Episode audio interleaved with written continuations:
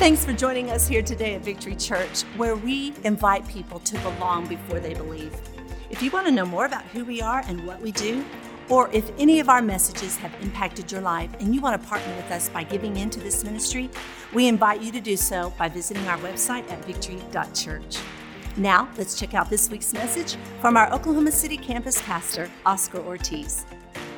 Baptism means walking into the water and going underwater and coming out a different person, having the understanding and knowledge that Jesus Christ is now Lord and Savior and ruler, ruler of your life.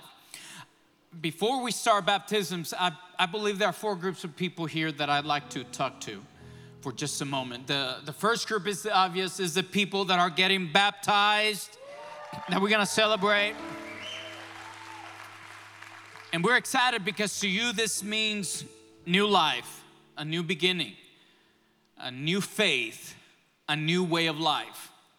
The other group of people are the people that are here that have been following Jesus, but you haven't gotten baptized. You made a choice to follow him, but for, for one reason or another, you have yet to make a public confession. I want to talk to you as well because you're gonna have an opportunity to get baptized today. And I encourage you, like we had seven baptisms at the at the nine, and over half of those were spontaneous of people who chose to get baptized. And I'll, I'll dive into that just a little bit. The the other group of people are the people that are here and you haven't got, gotten baptized primarily because you don't know Jesus. And we're gonna give you an opportunity to not just to know him, but to begin to walk with him as and for him to become your Lord and, and your Savior. And the last group of people are the people who know Jesus and you have gotten baptized. This is for you too. What do I mean? Is that this represents new believers that are coming into the faith. That biblically, we'll, we'll get into that. That biblically, we are called to to accept, to embrace, to love, to disciple, and to help them begin a walk with Christ. That's our job. Everybody say, Our job. This is not just for the staff, this is for all of our job as we accept people into the community of Christ. This is for us as well. And we want to welcome that. Uh, Matthew chapter 28 says this Go therefore and make disciples of all the nations, baptizing them in the name of the Father and of the Son and of the Holy Spirit, teaching them to follow all that I commanded you. And behold, I am with you always to the end of the age. Baptism, two things that I'm going to talk to you for the next 10, 15 minutes is baptism is an act of obedience, and baptism is a way and an opportunity to witness to people. Baptism is an act of obedience because we're called to do this by Jesus Christ. There's a story about a reporter who made his way to, to South Florida after the devastated uh, aftermath from Hurricane Andrew. And as they were walking through multiple neighborhood, neighborhoods full of debris and destruction and, and the things that we've all, we are all familiar with that we've seen in the, in the news, Strangely enough, not far from the reporter, there, there was a house that, even in spite of all the mess surrounding it, the house stood still. And right in front of that house, there was a gentleman with a broom just kind of beginning to, to clean and to pick up a little bit of the pieces from all the debris from the surrounding areas. So this reporter makes his way to this man and say, "Excuse me, sir, can I ask you a couple of questions? Um, how can this be possible that your house standing still? Your neighbors around you, the, the, the, the ceiling, the roof is, the walls have come down. There's destruction all around you. But yet, in the midst of all of this, after the Hurricane Andrew, your house remains still. The gentleman simply looked at him and said, I'm not really sure. I knew that when I built this house, I was given a code to follow by the state of Florida. So I just followed it. When the code told me the, the size of the wood beams that I would need for my ceiling, for, for the foundation, for everything around. I just follow the code, and I did was what I was told because the code said that if I build it to code, it should withstand a hurricane. And I guess my neighbors didn't follow the code. And that was his answer. Because we understand this, that as believers, we are to follow the code as well. And Christ calls us to obedience. When you read the Bible, when you read the, the New Testament, you see the story of the, cho- of the church of Christ being founded upon obedience. Jesus calls us to obey. Just in this verse, it says, Make disciples, baptize those who believe, and teach them to obey his commands. If no other reason, we, we get baptized today because Jesus calls us to obey. Matthew 28 20 says, Teach him to follow all that I've commanded you. And obedience tells the world that we are followers of Jesus Christ. One of the one of the things that I love about doing baptisms of, of the way that we do it is that we recognize that there are different people that can speak into the life of a person, spiritual life. So sometimes we'll have moms and dads and dads join one of our pastors as, as they baptize their children. Why? Because we recognize that this is a, a family, a community decision, and we celebrate it as such. So we welcome people to do that with our pastors because we understand this that once they come out of the pool, it is not just a pastoral job, but it is a community job to accept and to help those people that have given their life to Jesus. The second thought is this baptism is an opportunity to witness. So, as you read the New Testament and as you study church, church, history, you recognize this that in Bible times, baptism was the initial act when people would profess to become believers of Jesus. Now, let's talk a little bit about the difference of what we have now versus how it started. What we have now is sometimes we ask people to raise their hands if want, they want to give their life to Jesus. There's nothing wrong with that. We'll even say what we call a sinner's prayer. There's nothing wrong with that, even though th- there isn't really a sinner's prayer in the Bible. But what we we do that as a way to help people just begin to pray. But in the early church, there was no raising of hands. There was no sinner's prayer. All they had was water. So for someone to commit their life to Jesus, the first initial act was the act of baptism. And the, one of the ways that the church grew was because people will begin to get baptized and to give the life to Jesus. When someone would get baptized, it immediately meant that you're becoming a disciple and that you would start now to practice the teachings of Jesus. You see, I was a little bit different. It was to get baptized was equivalent with becoming a disciple and submerging yourselves in the, te- the teachings of Jesus.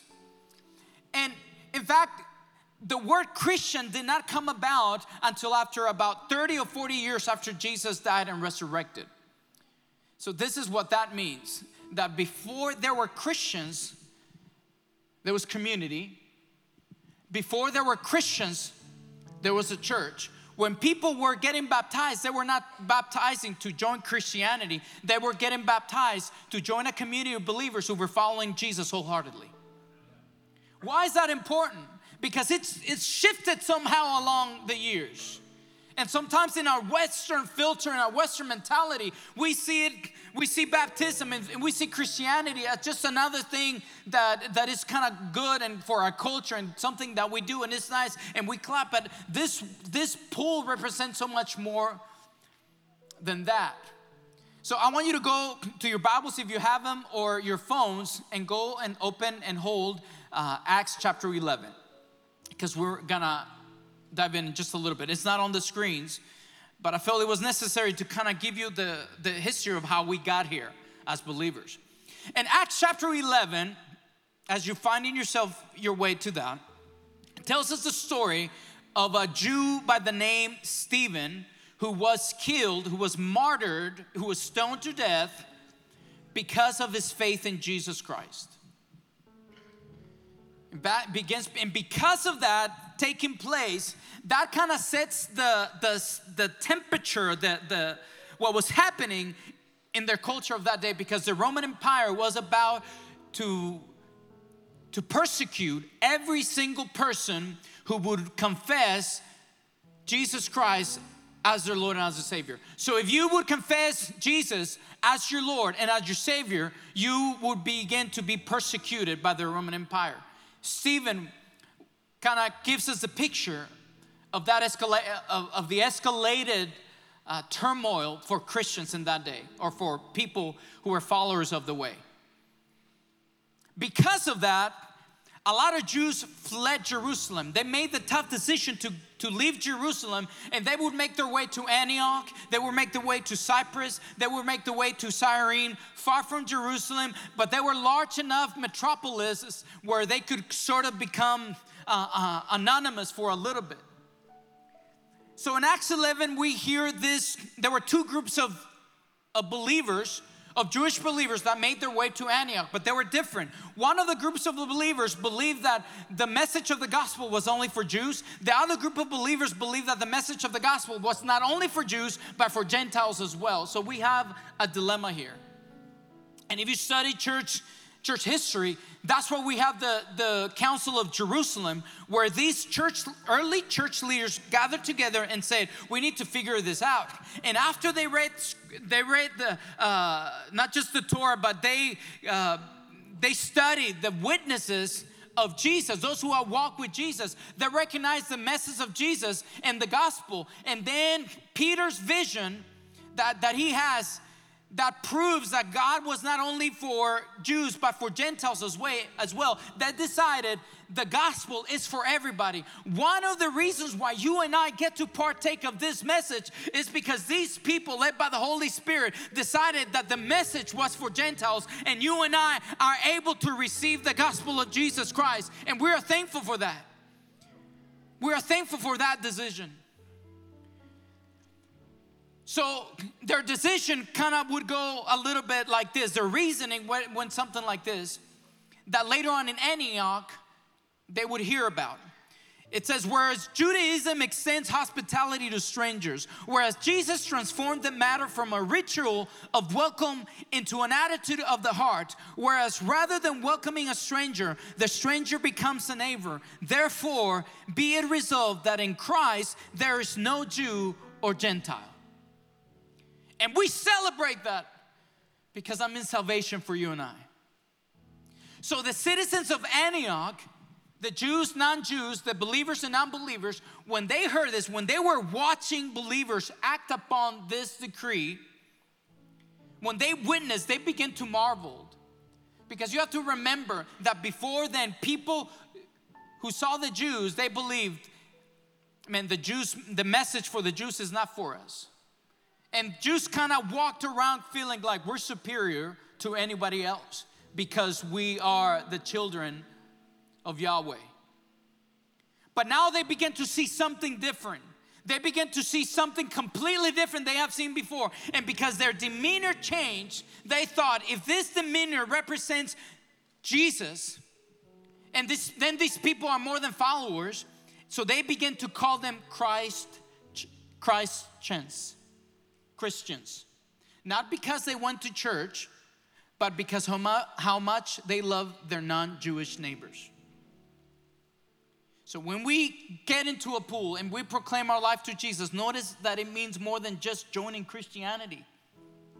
And I know that sometimes, even in our culture, we say, you know, we, uh, we receive Christ as our personal Lord and Savior.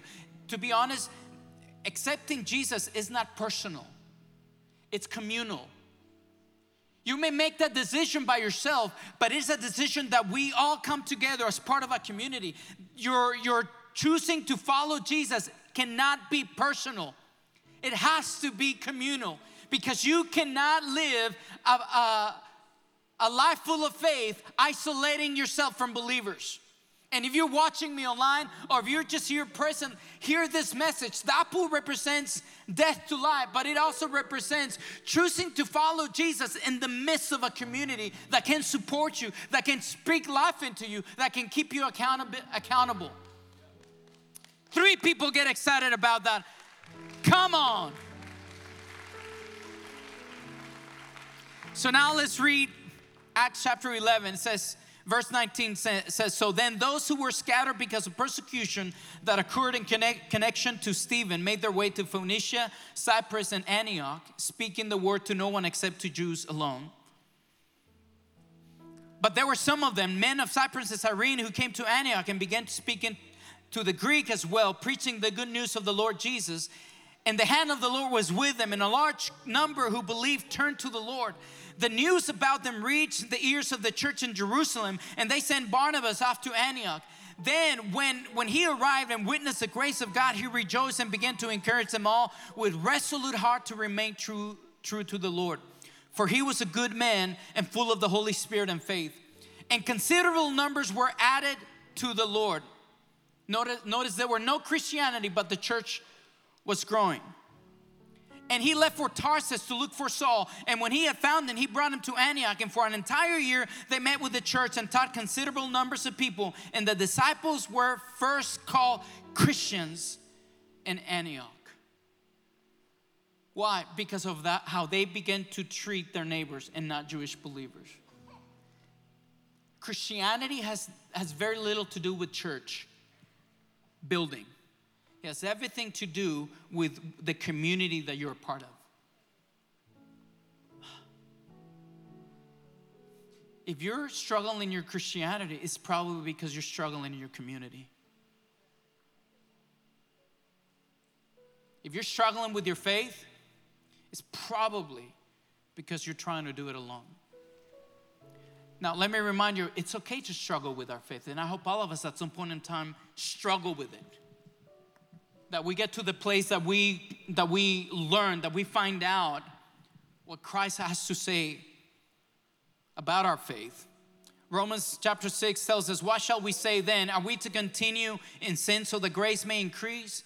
Far, far from it. How shall we who died to sin still live in it?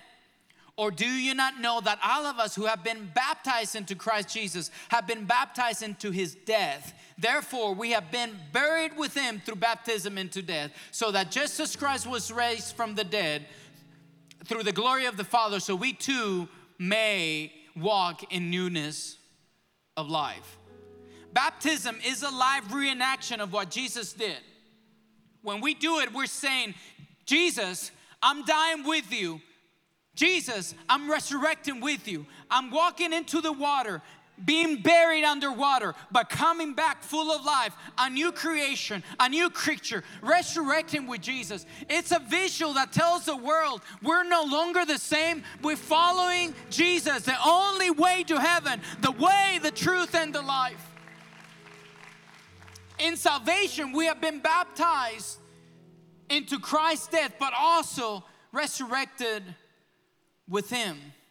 In fact, the word baptism in the Greek is the word baptizo, which means to dip repeatedly, to immerse, to submerge. It also means to cleanse by dipping or submerging, to wash, to make clean with water, to wash oneself, to bathe, or to overwhelm. But the word baptism was commonly used in the Greek when you needed to change the color of a piece of cloth or clothing you will take that cloth and you will baptize it into water with the dye. And when that would take place, the cloth or the, the, the clothing would come out looking completely different because of the baptism. So, this is the, the meaning for us that when we go underwater through the power of the gospel, through the power of the Holy Spirit, and through the, through the, through, through the grace of our, of our Lord Jesus Christ, we become a different person. We become a new creature. And we begin to see a new change in us. You're living your old way, and you're accepting a new way of life, and you accept a new faith. So, for the four groups of people, we have those of you that are getting baptized. This is the mark of something. I don't know where you come from. I don't know what your past. I don't know what you've gone through. I don't know what, what led you to this point. But I'm just here to remind you that this is a new beginning that this is a new start. The Bible says that you become a new creation. For those of you that have got that have followed Jesus but have not gotten baptized, I encourage you follow the commandment of Jesus and see how that flips and shifts your Christianity and your faith. Maybe you, you got baptized when you were five years old or six years old, and it really, you don't remember the meaning that it had for you. I would encourage you, do it again. We have shirts, we have clothes, we have we have we have an amazing volunteer waiting for you. If you want to make that decision, even as we begin to get baptized, I encourage you make your way to the stage right to talk to one of our volunteers, and they'll get you they'll get you ready because we believe that baptism is for everyone. Now, it doesn't mean that you don't need baptism to to be saved, but you need it to kind of make a, a public confession of your faith of what God is doing inside of your heart and inside of your soul. There's some of you that don't know Jesus, and just a little bit, you're gonna have an opportunity to know him, to know him. And you're gonna be invited to be part of the community of faith. That you don't have to do this alone. And the last group is for those of you that are following Jesus and have already been baptized. We're gonna have a line of people welcome those that are getting out of the water to, to to symbolize that you're being welcome into this church and to this community, that you're welcome into this body. It is our job to help them grow in their faith. It is our job to find out, to get to know their names, to find out, hey, Let's do coffee. When can we meet? I want to hear your story. I want to see what God is doing for you. Let me share my story. Let's pray for each other. Let's believe that God is going to continue to transform what he, what you used to be into a new creation. I'm going to invite you to stand, and I'm going to invite those that are getting baptized to, be, to stand as well.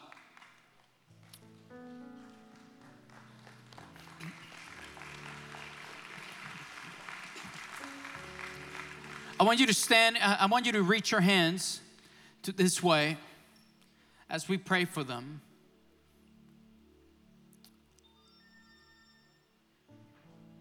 Father, we thank you that there's power in the name of Jesus. And God, we thank you for every person that is making the decision today to give their life away to you. God, we pray that this beginning becomes just something much more powerful in their life that they will never forget. God, I pray for every person that is in this room that needs to get baptized. I pray for every believer in this room that's here the challenge to accept these new believers into the community of faith. May you help us, Lord, strengthen these brothers and sisters. In the name of Jesus, we pray.